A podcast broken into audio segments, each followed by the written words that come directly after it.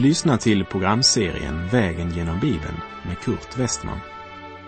Programmet sänds av Transworld Radio och produceras av Norea Radio Sverige. Vi befinner oss nu i Sakarja bok. Slå gärna upp din bibel och följ med.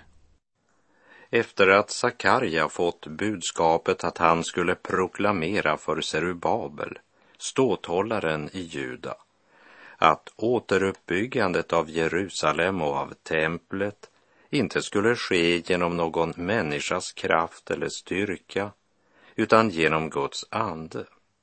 Och därefter påmindes Serubabel att han inte skulle förakta den ringa begynnelsens dag. Så har Sakarja en fråga till Herrens ängel. Sakarja 4, vers 11 till och med 14. Jag frågade honom, vad betyder dessa två olivträd till höger och vänster om ljusstaken?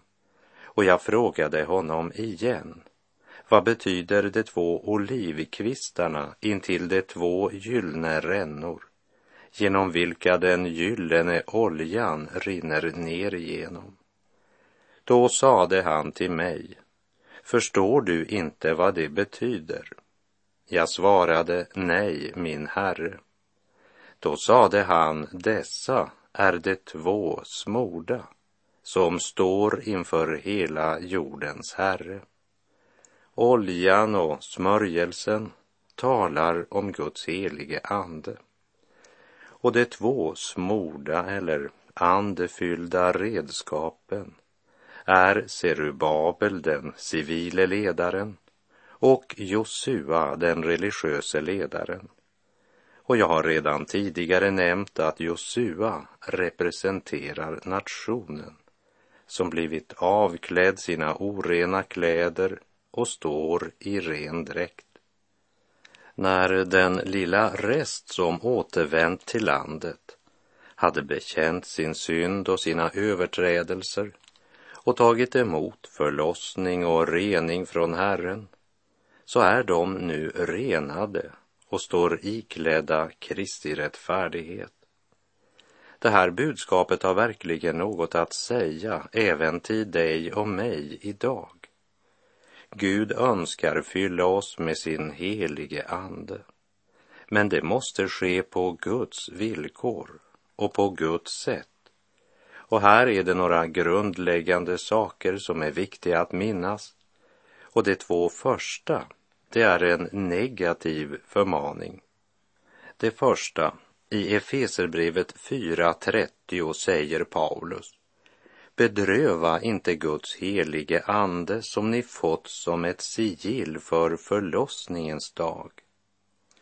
Vi kan inte fyllas av Guds ande om vi lever i synd.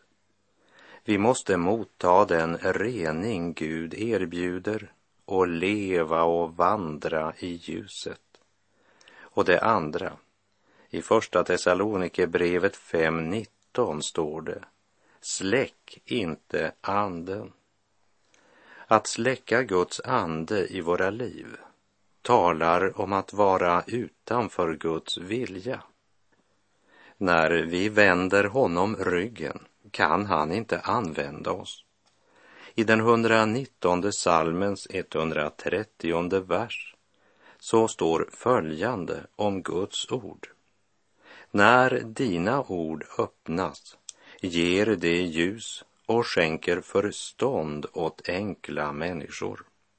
Och i Romarbrevet 12, vers 1 och 2 ger Paulus oss denna förmaning så förmanar jag nu er bröder vid Guds barmhärtighet att frambära era kroppar som ett levande och heligt offer som behagar Gud, er andliga gudstjänst och anpassa er inte efter den här världen utan låt er förvandlas genom sinnets förnyelse så att ni kan pröva vad som är Guds vilja, det som är gott och fullkomligt och som behagar honom. När jag nu kommer till det tredje så är det en positiv förmaning. Galaterbrevet 5, vers 16. vandra i anden så kommer ni inte att göra vad köttet begär.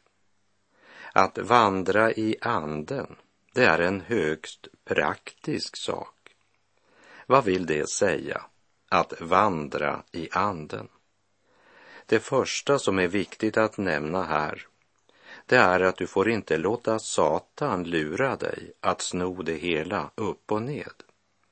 För Satan säger, nu måste du verkligen försöka att inte göra det som köttet vill. Då börjar du vandra i anden. Precis som att vandra i anden eller låta sig ledas av anden skulle vara belöningen för att inte ha gjort det som köttet har lust till. Det är att förväxla metod och konsekvens. Och den enda rättfärdighet som uppnås på den vägen, det är självrättfärdighet. Och det leder antingen till självmedlidande eller självberöm. Att vandra i anden talar om att i allt leva beroende av Gud. Om Satan får dig att tro att vandringen i anden är en belöning för att inte göra det köttet vill, så blandar du krav och gåva. Och då blir du upptagen av dig själv istället för av Kristus. Då ni alltså har uppstått med Kristus, sök då det som är där ovan, där Kristus sitter på Guds högra sida, säger Paulus i Kolosserbrevets tredje kapitel. Att vandra i anden handlar om att om och om igen vända vår blick och våra tankar mot Kristus. Att leva i absolut beroende av honom som genom tron vill leva sitt liv i oss. Synen med ljusstaken var en Herrens uppmuntran för den lilla rest av Guds folk som återvände under Sakarjas tid och det har en i högsta grad praktisk tillämpning i vår tid, för det pekar fram emot den dagen då Herren utan begränsning skall utgjuta sin ande. Vi fick en försmak av detta på pingstdagen och vi tackar för att Guds kärlek är utgjuten i våra hjärtan genom den helige Ande som han har gett oss som Paulus skriver i Romarbrevet 5, vers 5. Men en dag ska löftet uppfyllas helt och fullt. Vilken underbar, underbar dag det ska bli.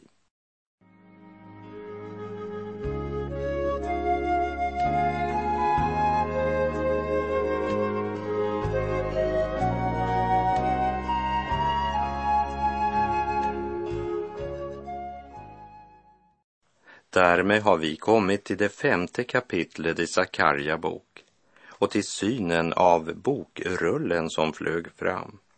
En mycket symbolisk och ovanlig syn eller uppenbarelse med tanke på den serie av syner som Sakarja fick. Synen med den flygande bokrullen drar en klar skiljelinje när det gäller meningen och budskapet i de syner Sakarja mottog. I de två första kapitlen gjorde Gud det klart att han skulle lägga alla Israels fiender i grus och att han skulle göra Israel till en nation av präster så som hans tanke var från början. Gud tänker genomföra sin plan. Gud lät dem veta att det var det som var hans intention när han förde dem ut från Egyptens land. Men på grund av deras olydnad så var det bara en stam, Levi stam, som blev vald till präster. Sedan i synen med översteprästen Josua och Satan fick vi veta att nationen först måste renas från alla sina överträdelser. Därefter kom synen av telningen och stenen som sju ögon vakade över, som pekade fram till det kungarikes tidsålder då Gud hade renat dem från deras synder och de skulle vara ett vittnesbörd för hela världen. Vilket symboliseras av ljusstaken och skålarna fyllda med olja och som fylldes på genom ett ständigt tillflöde från olivträden. Oljan symboliserade den helige Ande och talar om att de då skall vittna i kraft av den helige Ande. Och allt det här är ju väl och bra, men det reser följande fråga. Betyder det att alla medborgare, alla israeliter, ska bli utvalda, även de som lever i fortsatt uppror och i synd? I den syn som vi strax ska betrakta får vi höra att Guds dom kommer över alla dem som inte böjer sig i lydnad för Herren. Han skall utplåna alla som medvetet väljer att tjäna synden. Av samma anledning ska Gud göra detsamma med varje nation och enskild i hela världen. Samtidigt som vi ska ha klart för oss att Sakarjas syner framför allt gäller nationen Israel så innehåller det även en världsomfattande profetia. Här möter vi ett globalt evangelium som blickar fram mot den dag då Herren ska upprätta sitt rike här på denna jord, vilket är med och kastar ljus över vad Gud har sagt angående Israel genom aposteln Paulus i Romarbrevet 9.6. Detta är inte sagt som om Guds ord skulle ha blivit om intet, ty Israel är inte alla som kommer från Israel.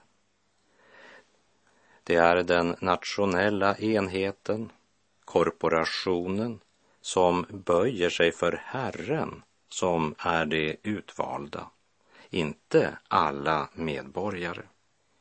Var enskild måste böja sig för Herrens vilja. Gud har bara en väg på vilken han renar människan från synd och det är genom Jesu blod. Den som mottar Messias i tro tillhör Herrens folk. Och det som sägs om nationen Israel är också sant när det gäller Kristi församling i det nya förbundet. Det är inte alla församlingsmedlemmar som är sanna och levande Guds barn. Men kyrkan eller Kristi kropp utgörs av alla dem som i tron på Kristus lever i ljuset, lever i daglig förnyelse, i uppgör och dagligen tar emot syndernas förlåtelse. Alla dessa, oberoende av vad namn deras församling bär, tillhör Guds folk. Det kommer en dag då Gud själv ska dra skiljelinjen mitt genom de olika församlingarna. Sanningens ögonblick, då vår ställning avgörs av honom som ser och vet absolut allt. Det blir en dom när Satan blir bunden för tusen år. Och allt det här möter vi i Sakarjas syn som vi nu ska läsa. Och budskapet det var i högsta grad uppmuntrande för den lilla rest som återvänt till Israel på Sakarja tid. Liksom det är en underbar tröst och uppmuntran för oss som lever idag. Vi läser Sakarja kapitel 5, vers 1. Jag lyfte åter upp ögonen och såg och se, en bokrulle flög fram. Det första jag vill nämna, det är att bokrullen representerar Guds ord.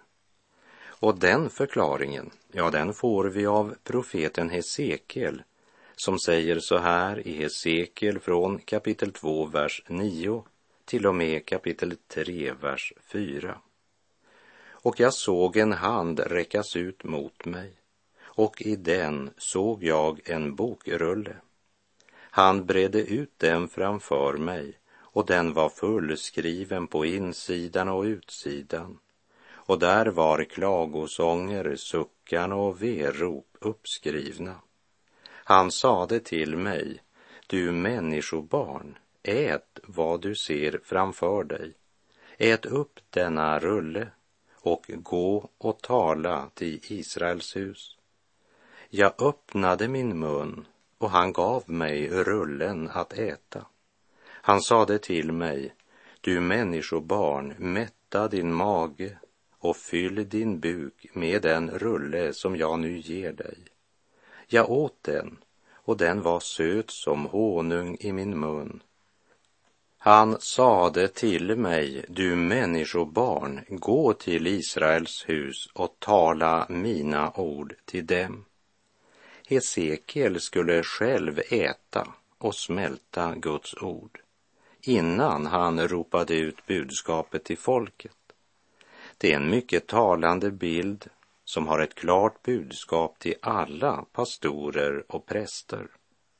Först måste Guds ord bli en del av vårt liv. Det måste ätas och tas upp av den andliga matsmältningsapparaten så att det blir ett med oss.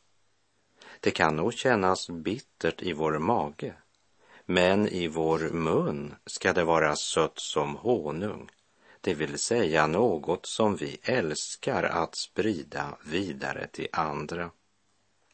Det betyder inte att vi ska servera någon andlig sötsoppa. Det är inte sockerlösning vi ska servera, för det blir till sist så sekt och klibbigt och binder åhörarna istället för att förlossa och förvandla. Men vi måste själva upptäcka hur underbart Guds levande ord är, så att vi inte kan hålla dess sanning för oss själva längre, utan med iver och glädje ger det vidare till andra. Vi har så att säga fått en sådan smak på ordet att det är som honung i vår mun. Här bör jag väl också tillägga att det är många delade meningar bland bibeltolkare angående meningen med den flygande bokrullen. Men den solida tolkning som getts genom århundraden det är att den flygande bokrullen generellt är Guds ord och i synnerhet de tio bud.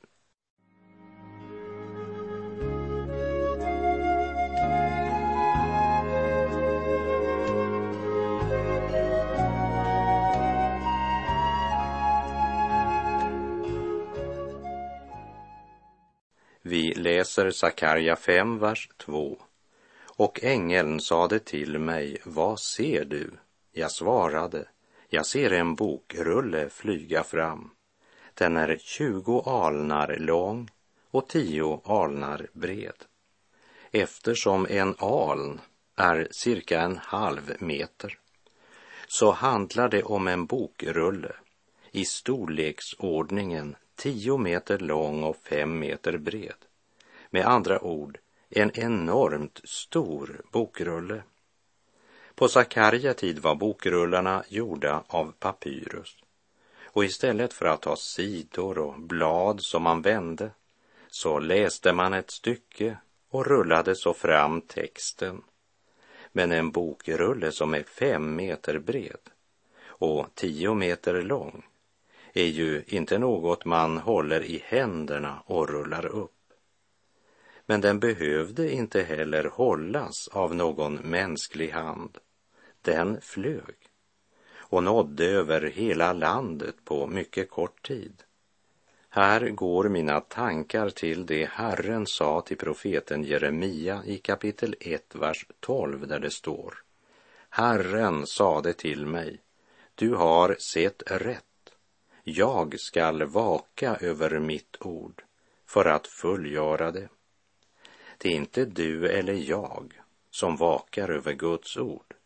det är det Gud som gör. Och där Sakarja ser Guds ord flyga över landet så inser han att det som ska ske, det är verkligen Herrens verk. Kan du se denna syn för ditt inre?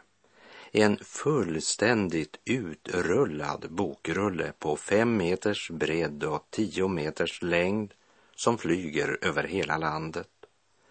Sakarja var nog klar över att det var Herrens ord, men synen krävde ändå en förklaring.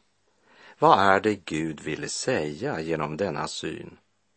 Att det är något helt speciellt med denna bokrulle är uppenbart eftersom den har samma mått som det heliga i templet och som förhuset framför tempelsalen på Salomos tid.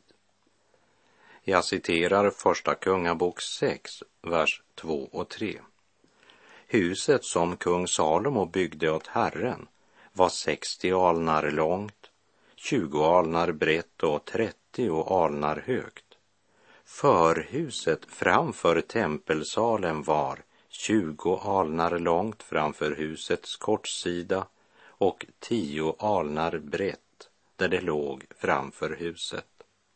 Det var platsen där prästerna, enligt lagen, skulle komma och tillbe Herren.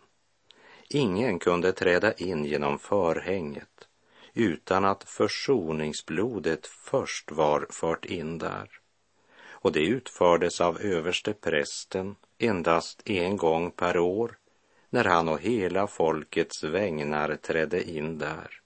Han stod på förlossad mark, förlossad genom blodet.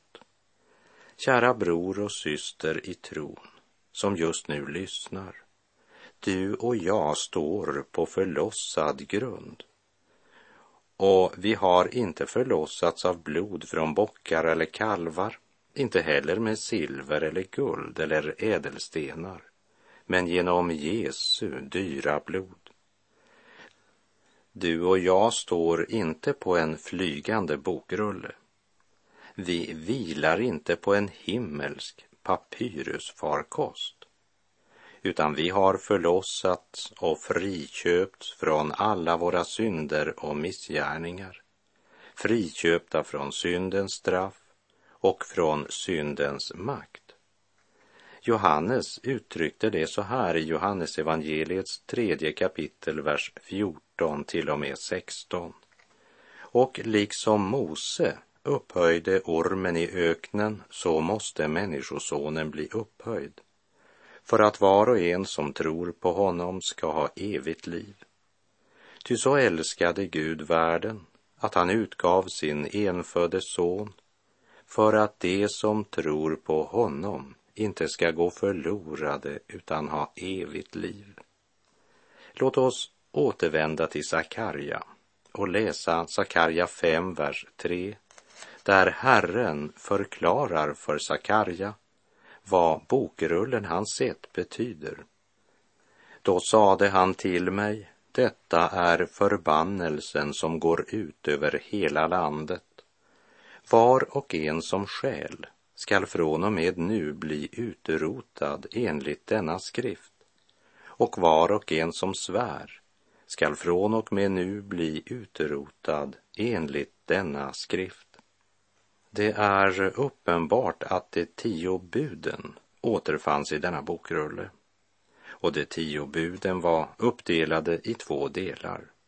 De fyra första buden talade om människans relation till Gud. Därför talar orden om var och en som själ, som här citeras. Var och en som själ från och med nu ska bli utrotad enligt denna skrift talar sannolikt om den del som handlar om relationen till våra medmänniskor.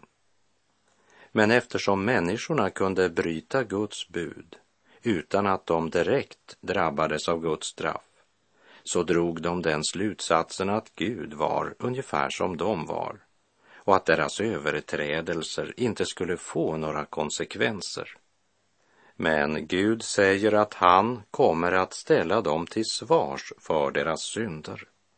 budorden som Gud gav Israel genom sin tjänare Mose följde dem vart de än kom i världen. Därför fick de tio bud stort inflytande i Egypten genom Josef och när Israel växte till en hel nation där i slaveriet. När de fördes bort i fångenskap till Babylon blev även Assyrien influerade av budorden från Sinai. Även det grekisk-makedoniska riket påverkades starkt av lagen som överallt följde Israels barn som en del av den kunskap som alla judiska barn fick lära. Också det romerska imperiet påverkades av de tio bud. Vi kan säga att de tio bud var med och formade en civilisation. Du kan säga och mena vad du vill, men de stora civilisationer har haft följande lagar som grund. Du skall inte dräpa, du skall inte stjäla, du skall inte vittna falskt, du skall inte begå äktenskapsbrott. Det har också varit grunden för vår nation och det präglade undervisningen i våra skolor genom många generationer och det präglade lagstiftningen och moralen. Och så länge som Guds ord var den grund som våra lagar och vårt samhälle vilade på var vi också välsignade av Gud. Men vi har vänt Gud ryggen, skapat en kultur utan Gud, livshållningar utan moral. Och när vi sjunkit så djupt i vår jakt på snabba pengar att ingen längre kan lita på någon, så förklarar vi vårt elände med att eh, det är eh, lågkonjunktur. När ordet politiker bara betyder att man kan stå upprest utan ryggrad och alla övriga medborgare försöker bedra varandra så mycket som möjligt. När mammon är Gud och egoismen ledstjärnan och njutning vår vision, då blir det lågkonjunktur. Men lågkonjunkturen är inte orsaken. Lågkonjunkturen är bara en av frukterna i en kultur utan Gud. Därmed har jag inte sagt att vi inte har några ärliga politiker eller ärliga affärsmän eller goda pastorer. Men de är varken älskade eller ärade och får inget stöd från ett folk som vänt Gud ryggen. Gud har gett oss nationen Israel som ett exempel. Gud ser inte mellan fingrarna med synd och han låter inte jäcka sig. Det människan sår ska hon också skörda. Gud säger, även om jag utvalt Israel som nation, så kommer jag att döma varje enskild som bryter mina bud. Så den flygande bokrullen förkunnar för hela jorden den grund på vilken Gud skall kräva mänskligheten till räkenskap och ansvar. Försök inte finna felen i de tio bud. Felet finns i våra hjärtan. Låt oss ödmjuka oss för Herren, omvända oss till Gud och bekänna våra synder. Herren vare med dig Må hans välsignelse vila över dig. Gud är god. Du har lyssnat till programserien Vägen genom Bibeln med Kurt Westman som sänds av Transworld Radio. Programserien är producerad av Norea Radio Sverige. Om du önskar mer information om vårt radiomissionsarbete så skriv till Norea Radio Sverige box 3419 103 68 Stockholm.